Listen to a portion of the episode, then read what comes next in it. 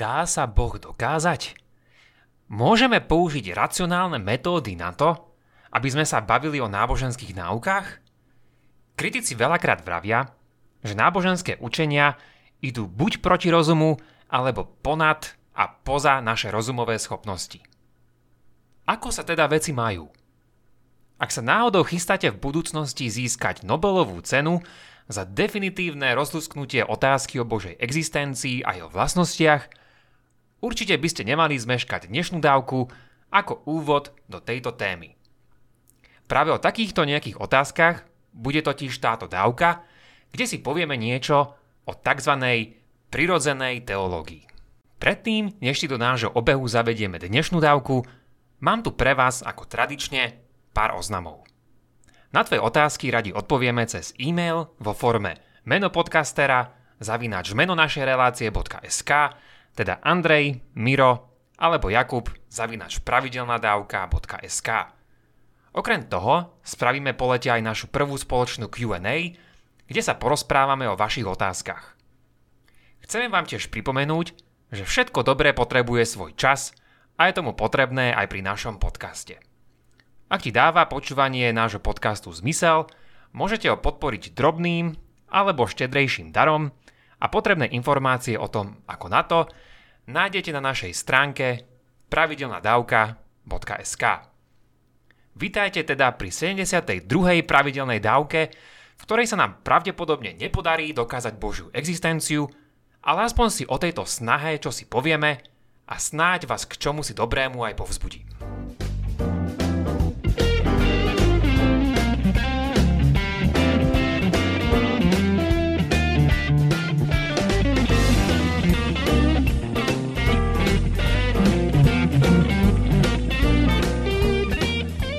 Téma dnešnej dávky je prirodzená teológia. Pre mňa a pre mnohých je to jedna z najzamavejších a taktiež ústredných tém, ktoré môžeme sledovať pri vzťahu vedy a náboženstva. Dnes nemám v pláne začať vám vravieť nejaké detaily o jej histórii, a to môžeme určite niekedy na budúce. Skôr sa však v tejto časti pozrieme na úvod do tejto oblasti a ponúknem vám niekoľko myšlienok na túto tému. Začneme však na začiatku. Pozrime sa najprv na ten samotný pojem, ktorý budeme rozoberať. Prirodzená teológia sa nazýva teológia, lebo jej témou je uvažovanie o Bohu a prirodzená preto, lebo jej zdrojom má byť len využitie nášho prirodzeného rozumu. Znie to možno zvláštne, veď kto by nechcel pri zmýšľaní využívať rozum. Ale pointou je tu rozlíšenie medzi tzv. zjavenou a prirodzenou teológiou. Zjavená teológia prichádza vo svojich uvažovaniach k záverom, ktoré vyplývajú z čítania posvetných kníh či autorít. Na rozdiel od nej však prirodzená teológia nevyužíva takéto zdroje a snaží sa k logicky pravdepodobným záverom prísť využitím rozumového uvažovania, na ktorom by sme sa mohli všetci zhodnúť. Aspoň teda v ideálnom prípade, to jest pre tých z vás, ktorí žijete v ideálnom svete. Prirodzená teológia pritom úzko súvisí s prirodzeným náboženstvom, čo sú veľmi príbuzné frázy a niekedy môžu byť použité v rovnakom význame. Hovoriť o prirodzenom náboženstve začali hovoriť rôzni vzdelanci a kritici náboženstva počas doby osvietenstva. Malo ísť o také náboženstvo, na ktorého podstate by sa vedeli zhodnúť všetci racionálni ľudia. To jest, možno sa nezhodneme na tom, či Ježiš robil alebo nerobil zázraky, či Boh vypočúva modlitby, alebo ako a nakoľko sú rôzne náboženské úkony účinné. Zhodneme sa však možno na tom, že tento svet musí byť niekým stvorený, že v ňom vidíme precíznosť stvoriteľa z mnohých prírodných zákonov a stvorených vecí. Aspoň tak mnohokrát uvažovali tí, ktorí presadzovali toto nie zjavené, ale prirodzené náboženstvo. Ja tejto pojmy vidím následovne a je to tiež môj návrh preto, ako by sme ich mohli používať. Pojem prirodzená teológia nech označuje myšlienkový proces uvažovania. A prirodzené náboženstvo výsledné náboženské náuky o Bohu a stvorení. Aby niekto nakoniec prišiel na niečo, ako je prirodzené náboženstvo, môže využiť viacero typov rozumových argumentov, ktoré mu tradícia prirodzenej teológie ponúka. Povedzme si to teda pre istotu ešte raz.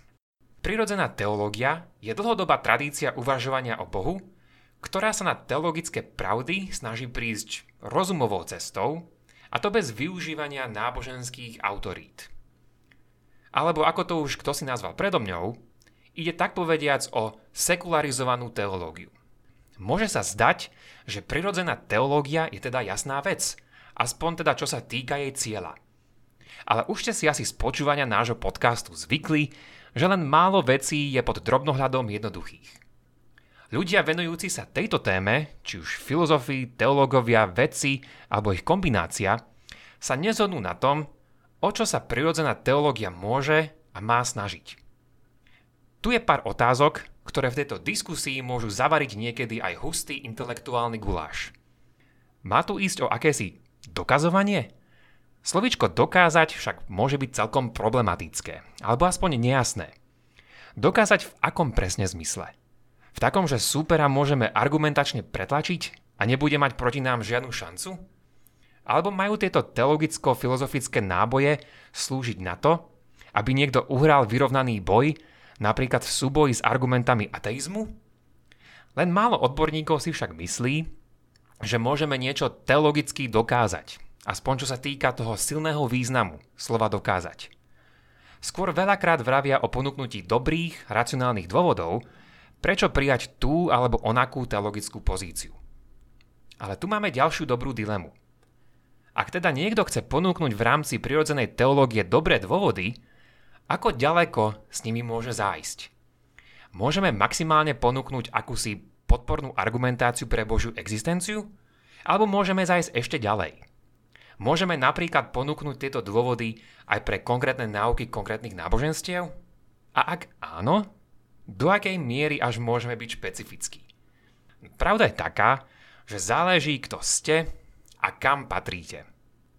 Katolícka cirkev bola napríklad tradične zástancom toho, že na Božiu existenciu sa dá prísť rozumom, ale na konkrétne katolícke náuky už len samotný rozum nepostačí. To však neznamená, že sa nenájdú katolíckí jednotlivci, ktorí sú v tomto oveľa viac alebo oveľa menej optimistickí. Potom sú tu protestanti a o nich naozaj záleží, kam patríte, ale vlastne to isté môžeme povedať aj o židoch, moslimoch, pravoslávnych nevraviac o celej špecifickej tradícii, ktorá sa vyvinula v rámci východných náboženstiev. Och, a takmer som zabudol povedať, že existuje aj esenciálna kritika prirodzenej teológie. Tým mám na mysli nie to, že sama o sebe je v poriadku, ale len jej argumenty nie sú presvedčivé. Myslí sa tým to, že ak by prirodzená teológia bola lietadlo, tak nielen, že nedoletí úspešne do cieľa, ale ani nedokáže vzlietnúť z letiska. Tieto kritiky sú teologického ako aj filozofického charakteru. Ale dajme tomu, že ju naozaj môžeme robiť a mnohí si myslia, že áno. Nadviažme teraz na to, čo som pred chvíľou hovoril. Ak by niekto mohol úspešne argumentovať aj pre také veľmi špecifické náuky, tak by šlo veru o neuveriteľný projekt. Avšak asi cítite, že s tým budú tak trochu problémiky. Situácia je tu však podľa mňa veľmi zaujímavá. Na každý argument, s ktorým niekto príde, a teraz mám na mysli skôr publikované články či knihy, existuje iný protiargument.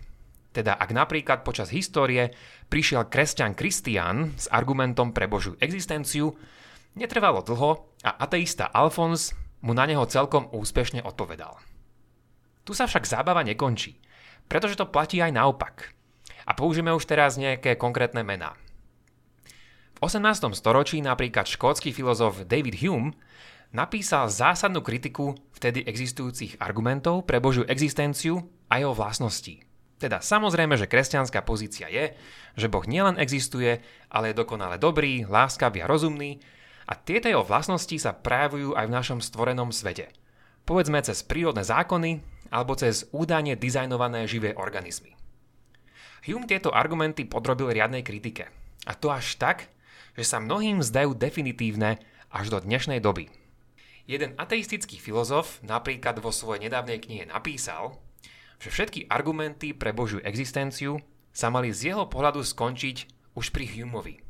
Keď som si to prečítal, znelo mi to naozaj neuveriteľne.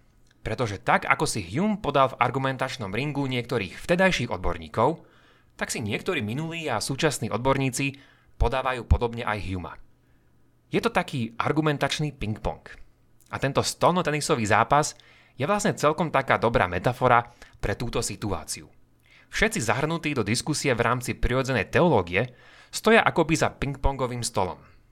Niektorí z nich časom nadobudnú dojem, že ich protivník je veľmi slabý, alebo naopak, že je ozaj zdatný. Iní si myslia, že hoci super vie odraziť pár úderov, zápas majú aj tak stále bezpečne pod kontrolou alebo zistia, že tento zápas je celkom vyrovnaný.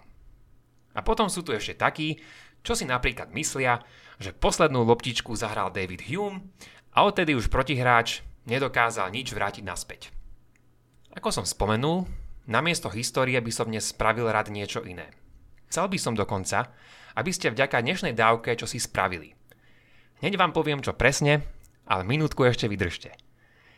Prirodzená teológia tu je medzi nami už niekoľko storočí a dokonca tisíc ročí. Jej korene totiž siahajú až niekedy do starovekého Grécka. Ale od čias vedeckej revolúcie, približne od 17. storočia, začíname vydať nielen čisto rozumové argumenty, tzv. A priori, ale aj ich vedeckejšie verzie, založené na pozorovaní, tzv. a posteriori. Nie je pravda, že prirodzenú teológiu zničil Hume a ani Darwin 100 rokov po ňom – Áno, to nám je jasné, že nasledujúce generácie museli na nich reagovať. A svet po Darwinovi, ani ten teologický, nie už vôbec ten istý ako kedysi. Ale to je len dobré. Humeovi a Darwinovi môžeme byť len vďační, a to bez ohľadu na váš svetonázor. Spravili nám totiž obrovskú službu v tom, že mnohé argumenty buď vyvrátili, či pretvorili. A tým nás opäť trochu lepšie usmernili, aspoň ja tomu tak verím, na cestu k pravde. A veď o to nám tu predsa na pravidelnej dávke ide. Prirodzená teológia pokračovala aj po Darwinovi a pokračovala aj v 20. storočí a pokračuje stále až dodnes. Naopak, posledných pár desaťročiach sa táto oblasť začala opäť na novo rozvíjať. A toto by som rád od vás. Aby ste spravili láskavosť. Nie však pre mňa, ale pre seba. A tým pádom snať v prírodnej dobe aj pre svoje okolie. Začnite načúvať tejto konverzácii, ktorá existuje. Nemusíte ísť hrať vyššie spomenutý ping-pong, ale choďte sa na neho pozrieť ako divák. A to zadarmo. Hrajú ho tí najlepší. A možno to bude stáť za to. Teraz nie je pointou, lebo aj tak to nie je ľahká vec, že ktorý tým hrá lepšie a ktorý vie dodať lepšie údery. Mnoho ľudí totiž to ani nevie, že takýto intelektuálny šport existuje. V inom prípade sa môže stať, že skončila na nejakých intelektuálne pochybných internetových stránkach či popularizačných knihách, ktoré podávajú len paródiu toho, čo sa možno dočítať na lepších internetových zákutiach a odbornejších, no stále prístupných knihách. Samozrejme, netreba zabúdať na YouTube, no tam tiež treba rozlišovať medzi dobrými kanálmi a tými horšími, nazvime to, stokami. Keďže našim sloganom je buďte zvedochtiví, Chcel by som vás na tomto mieste povzbudiť, aby ste takí pri tejto téme ozaj boli. A mám pre vás aj pár konkrétnych návrhov ako na to. Dúfam, že každý z vás si bude môcť pri tomto niečo nájsť, keďže každý z nás môže uprednostňovať nejaký iný žáner. V prvom rade, ak radi čítate, dávam do linkov dva články z encyklopédie filozofie. Článok na Wikipédii je naozaj krátky, takže tým som sa ani neunúval. Ak budete chcieť objavovať ďalej, Určite sa vďaka týmto článkom preklikáte na ďalšie dobré a súvisiace veci. V prípade, že chcete vziať do ruky celú knihu, nájdete v popise odkaz na jednu knihu v slovenčine a dve odbornejšie knihy na túto tému v angličtine. Po druhé, skúste Giffordové prednášky. Ide o sériu prednášok, ktoré sa konajú pravidelne od konca 19. storočia v priestoroch štyroch škótskych univerzít a ich témou je, uhádli ste, prirodzená teológia. A to vo svojich rôznych pestrofarebných pohľadoch. Ich hostiami sú rôzni teológovia, filozofii a vedci a nejde pritom o žiadnu kresťanskú apologetiku, teda snahu o obraňovanie náboženstva, respektíve projektu prirodzenej teológie. Ide o odborníkov s rôznymi názormi a svetonázormi a nájdeme medzi nimi rôznych teistov, agnostikov či ateistov. Mnoho z týchto prednášok vyšlo nakoniec aj v knižnom vydaní, ale mnohé z nich sú voľne dostupné na YouTube. Vyhľadáte si ich buď sami, alebo si kliknite na linky v popise. A po tretie, ak sa chcete dostať bližšie k pravde, skúste určite projekt Closer to Truth, teda po slovensky bližšie k pravde. Na tejto stránke nájdete mnohé rozhovory s tými najväčšími odborníkmi na vedu, filozofiu a teológiu. Je v nich množstvo tém súvisiacich práve s prirodzenou teológiou, ako je kozmológia, biológia, otázka zla, slobodnej vôle či ďalších iných hlavu škrabajúcich záležitostí. Ale v prípade, že nemáte záujem o to, ako uvažujú jedni z najväčších súčasných mysliteľov na tieto témy, určite sem neklikajte. Najlepší čas na to je ten, ktorý máte práve na hodinkách. Ale ak predsa len nie teraz, dakedy sa na to určite odhodlajte. Či už stojíte v kuchyni, sedíte na pohovke alebo cestujete s mobilom, môžete sa práve vtedy rozhodnúť objavovať zákutia tých veľkých otázok, o ktorých ste možno ani nevedeli, že existujú. A nie, nemyslím si, že vďaka tomu prídete definitívne na to, že Boh existuje alebo neexistuje. Ale myslím si, že tým môžete dnes prísť na to, že náš svet je oveľa viac zaujímavejší, než ste ho videli včera. Dnes sme si povedali o úvode do prirodzenej teológie. Nezaoberali sme sa v nej históriou, ale niekedy na budúce budete aspoň na ňu pripravení. Moje ciele boli dva. Aby ste sa dozvedeli, že takýto nejaký projekt vôbec existuje a aby som vás pozbudil k tomu, aby ste sa na túto tému sami pozreli. Ak tak aspoň niektorí z vás spravia, bude to skvelé a aj samotný obsah vám bude odmenou.